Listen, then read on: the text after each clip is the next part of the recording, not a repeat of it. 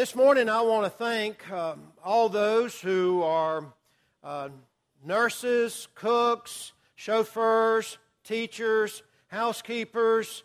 Um, well, I'll just use their generic name. Thank you, mothers. Uh, thank you for all that you do for us. Thank you for all that you do for your children. Thank you for all that you do for this congregation here. Uh, we want to wish each and every one of you a very happy Mother's Day and hope that it's a day that will be uh, very, very special to you because we do indeed uh, love our, our mothers. And um, we know that this particular day, this particular Sunday that's been set aside, is strictly a human tradition. Uh, nowhere in the Bible do we find a command to set aside a special day. But yet at the same time, I think it's very good and very fitting uh, that we not only honor our mothers uh, one of the Sundays out of the year, but also we need to honor them uh, every day of the year because they are uh, very, very special people. When you think about it, first of all, if it wasn't for them, we wouldn't be here this morning. And so we're thankful for our mothers and very thankful for all that they do for us. Uh, as you read the Bible, you discover that there are a lot of famous mothers in the Bible. Uh, just off the top of my head, I can think about Jochebed. Uh, Jochebed, who was the mother of Moses, she was so uh, intent in trying to preserve uh, his life and make sure that he was not killed when the other Israelite babies were being killed by the Egyptian Pharaoh that she took the time to place him in a, a little bitty ark and put him in the Nile River. And of course, uh, we know the rest of the story how that he became a son of Pharaoh and eventually became the greatest lawgiver that the people of Israel ever saw and one of the greatest spokesperson for, for God that the world has ever known. When you think about another famous mother, such as Hannah, who made the decision before her child was even born that Samuel was going to be someone who was dedicated to the Lord. And as we think about that, that's some a purpose that every mother should have, that their children should be dedicated to the Lord.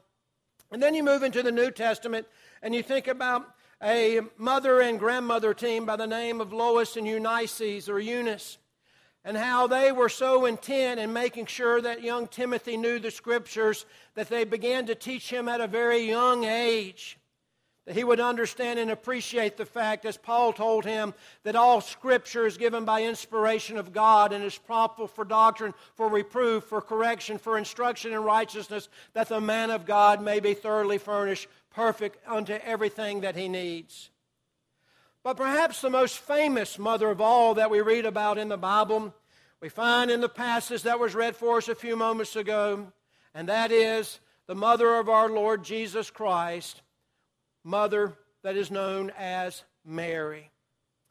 Now, Mary is, of course, the most famous mother of all because she is the mother of Jesus Christ, but there is a lot of false things that are taught about Mary. Uh, even though there are some religious groups who teach that she is a perpetual virgin, uh, the Bible is very clear that Jesus had other brothers and had other sisters, and therefore she is not a perpetual virgin. Uh, she is also not a universal mother.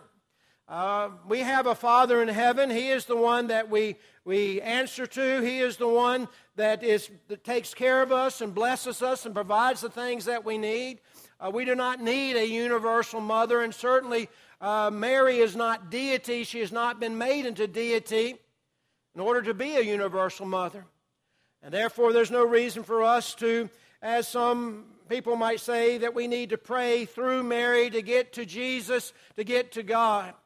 The Bible's very clear that there's only one mediator between God and man, and that is God's Son, Jesus Christ. But yet, when we look at Mary, we discover that she was just a simple, God fearing woman who ended up being the mother of our Lord. I hope that you have your Bibles with you today because we're going to be looking at this passage that we find in Luke chapter 1, beginning at verse 26. I know that you have activities planned for this afternoon, and I know some of you may have to wait long lines at the restaurant.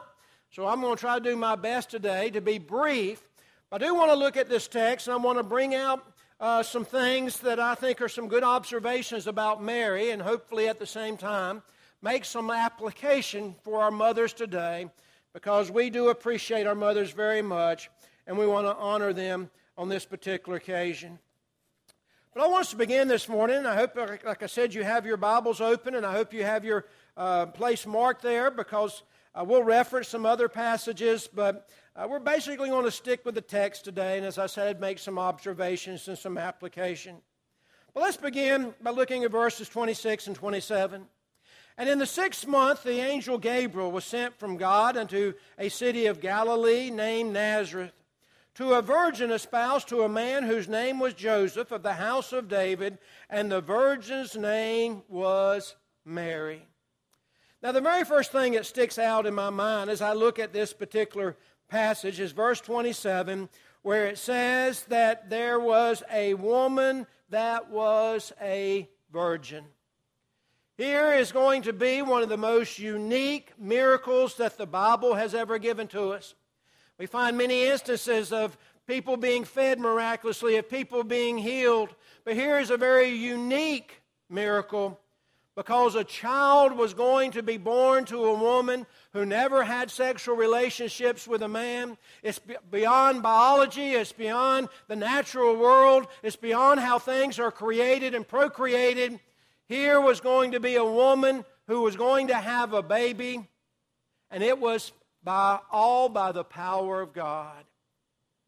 It's interesting as you open your Bibles and you start reading about the prophecies concerning this. Perhaps the most famous one is Isaiah chapter 7 and verse 14. Therefore, the Lord Himself would give you a son. The virgin will be with child and, shall, and will give birth to a son and will call him Emmanuel. Isaiah prophesied hundreds and hundreds of years before Christ was born, that he would be born, that Christ shall be born of a virgin. But also, I think it's interesting we can add Micah chapter 5 and verse 2. But you, Bethlehem, Ephrath, though you are small among the clans of Judah, out of you will come for me one who will be ruler over Israel, whose origins are from old, from ancient time. So we see that this person who is going to um, have the Christ child would be a virgin, and that this Christ child would be born in Bethlehem. And so when you move into the New Testament, it says, and this is how the birth of Jesus Christ came about. His mother Mary was pledged to be married to Joseph, but before they came together, meaning before they had sexual relations, she was found to be with child through the Holy Spirit. And of course, the angel told Joseph, Do not be afraid to take Mary as home as your wife, because what is conceived in her is from the Holy Spirit. All this took place to fulfill what the Lord had said through the prophet. And here in Matthew, we have Matthew quoting Isaiah 7 14. If we ever want to know how to translate it properly, Matthew does it for us when he says, The virgin will be with child and will give birth to a son, and they will call him Emmanuel, which means God with us. But notice once again, verse 25 says, But he had no union with her until she gave birth to a son, and he gave him the name Jesus. As I said, this is a very, very unique miracle. And there are those who try to discount it. They try to say it's a fable. They try to say that this really didn't happen. But, folks, if the Bible is wrong here, then the Bible is wrong everywhere else. Mary was a virgin when she married Joseph, and Jesus Christ came forth into this world as both God and man in a miraculous way. And I want to make sure we understood that and make sure we understood what the Bible says about that. But also looking at the verse, I want you to notice that this virgin was named Mary. Now, you might not know this, but Mary is the most popular name that you'll find in the Bible. But here's something else you may not know that even today, in the world today, the number one most popular name that is given to girls is Mary. But add a third thing you may not know.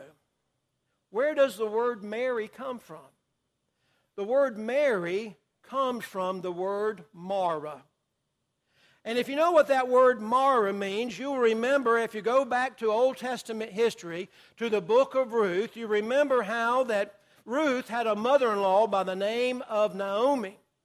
And Naomi, who had lost her husband, who had lost her sons, was living in a foreign land, and she was dealing with all the different things that she was dealing with.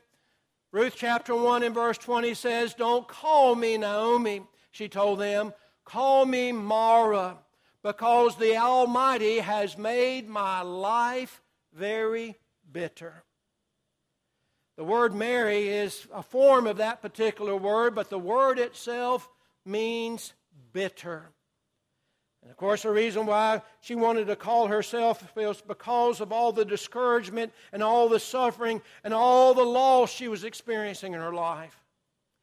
And I don't know if it's by providence or I don't know if it's by coincidence, but it's interesting that the mother of our Lord was named Mary or a form of the word Mara. When you think about the fact that Jesus Christ was born in a manger because there was no room in the inn, and we think about the manger and we beautify it and we make it into something that's beautiful and spectacular, but we need to understand that this was a stable with animals and all the smells and everything else and the dirtiness of it all. But yet, that's where Mary had her baby. When you think about how that when Jesus was around two years of age, that they had to flee to Egypt because there was a king who wanted to kill their child.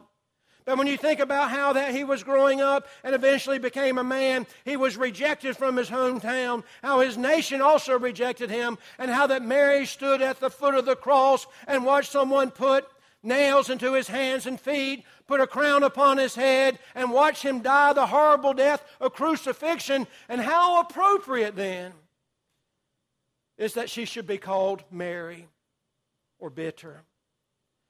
In fact, when Jesus was a little child and they took him to the temple for the first time, uh, there was a man there named Simeon. And it says, Then Simeon blessed them and said to Mary, his mother, This child is destined to cause the falling and the rising of many in Israel, and to be a sign that there will be spoken against, so that the thoughts of many hearts will be revealed. But then he tells Mary, A sword will pierce your own soul too. And I know as I read this particular text and I think about the child Jesus and I think about his mother Mary, I think we can make application to the fact that being a mother oftentimes is not an easy thing. I know as a son to my mother, there were times when she found great joy in her heart because of who I was and what I've done. But there's other times there cause great sadness to her because of who I am and what I've done. And I think about the how that there are oftentimes sufferings that a mother must go through, uh, all the time and the work and the sacrifices that they must make. Mothers work harder than any other person in the world oftentimes, and they don't get the credit. Mothers in our congregation would never refer to themselves as being bitter because of that. But I know mothers, if they're the kind of mothers that they need to be, they'll think about the fact that this is one of the greatest blessings they've ever bestow, had bestow upon them. And certainly this is the case with Mary. Even though uh, a sword would pierce her own soul, we know that she still felt very blessed because of what she says later on. Someone wrote many years ago these particular words The bravest battle ever fought, shall I tell you where and when? On the maps of the world you'll find them not. They were fought by the mothers of men. We're so very thankful for our mothers and the sacrifices and the time and the work that they do for all their children. But now let's look at verses 28 through 33. And the angel came unto her and said, Hail, thou that art highly favored, the Lord is with thee. Blessed art thou among women. And when she saw him, she was troubled at his saying, and cast in her mind, What matter of salutation should this be? And the angel said unto her, Fear not, Mary. For thou hast found favor with God.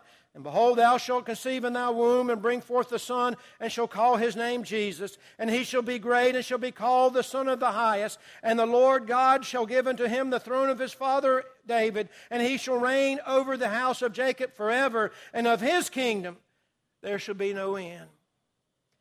I know we've read this passage many times and thought about it perhaps in many ways. But on this occasion, I want you to think about how Mary felt. when this announcement was made to her.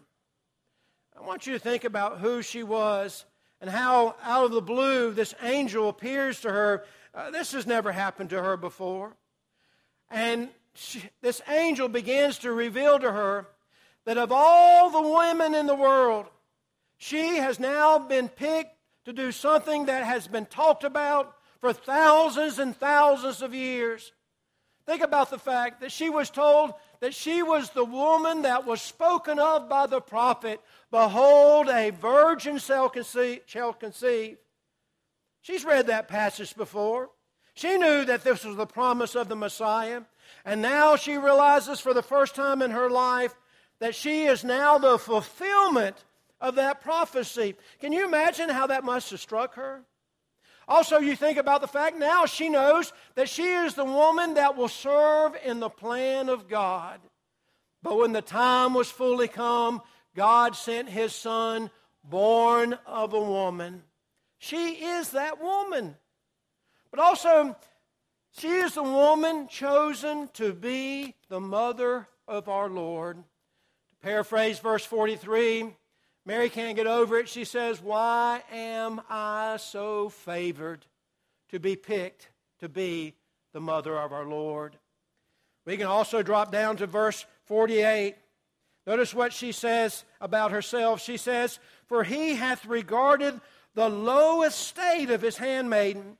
For behold, from henceforth all generations shall call me blessed. Can you imagine the magnitude of when this hit her about what was being bestowed upon her with the challenges and with the honor and everything that was going to be? She understood, I think, by what we read in verse 48, she knew now that she was going to be the most famous mother in history.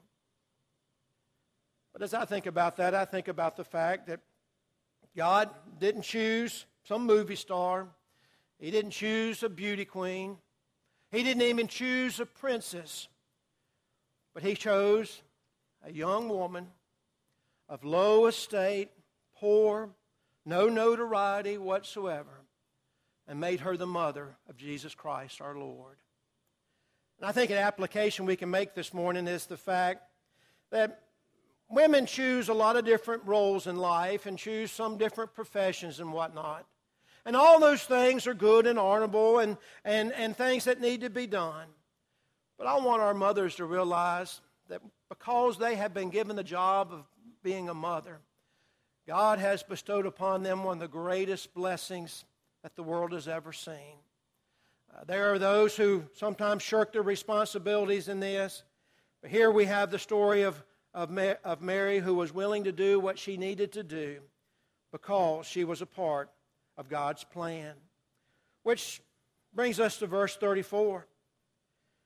Obviously, after hearing this news, Mary said unto the angel, How shall this be, seeing I know not a man? In other words, I've never had sexual relations. And this is a natural response. But look at the, the what, what the angel say, answered.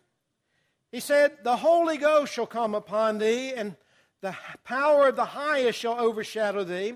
Therefore also that holy thing which shall be born of thee shall be called the Son of God. And behold, thy cousin Elizabeth, she hath also conceived a son in her old age, and this is the sixth month with her, who was called barren.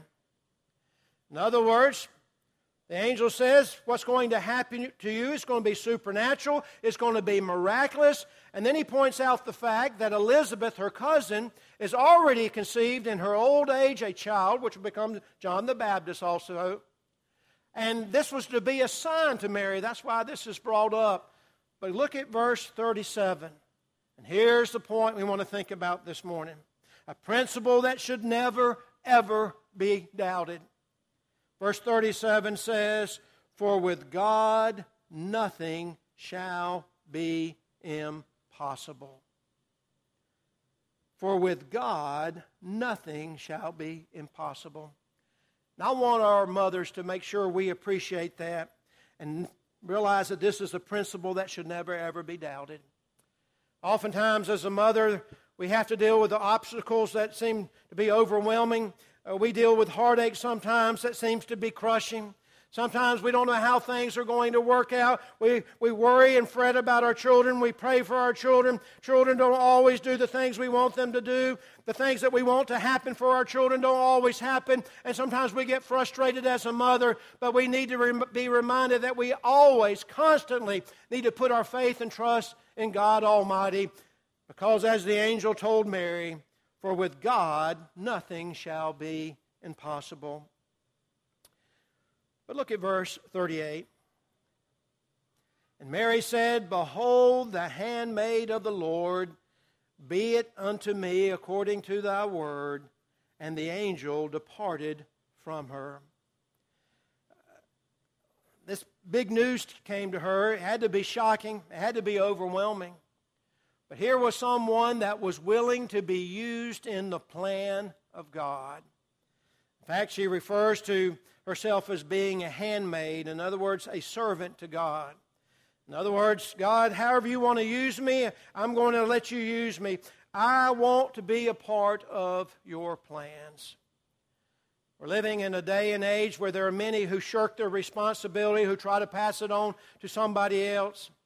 There are even women who, because they are impregnated, they think it's an inconvenience and they do something to, to remove that child because they don't want to be inconvenienced.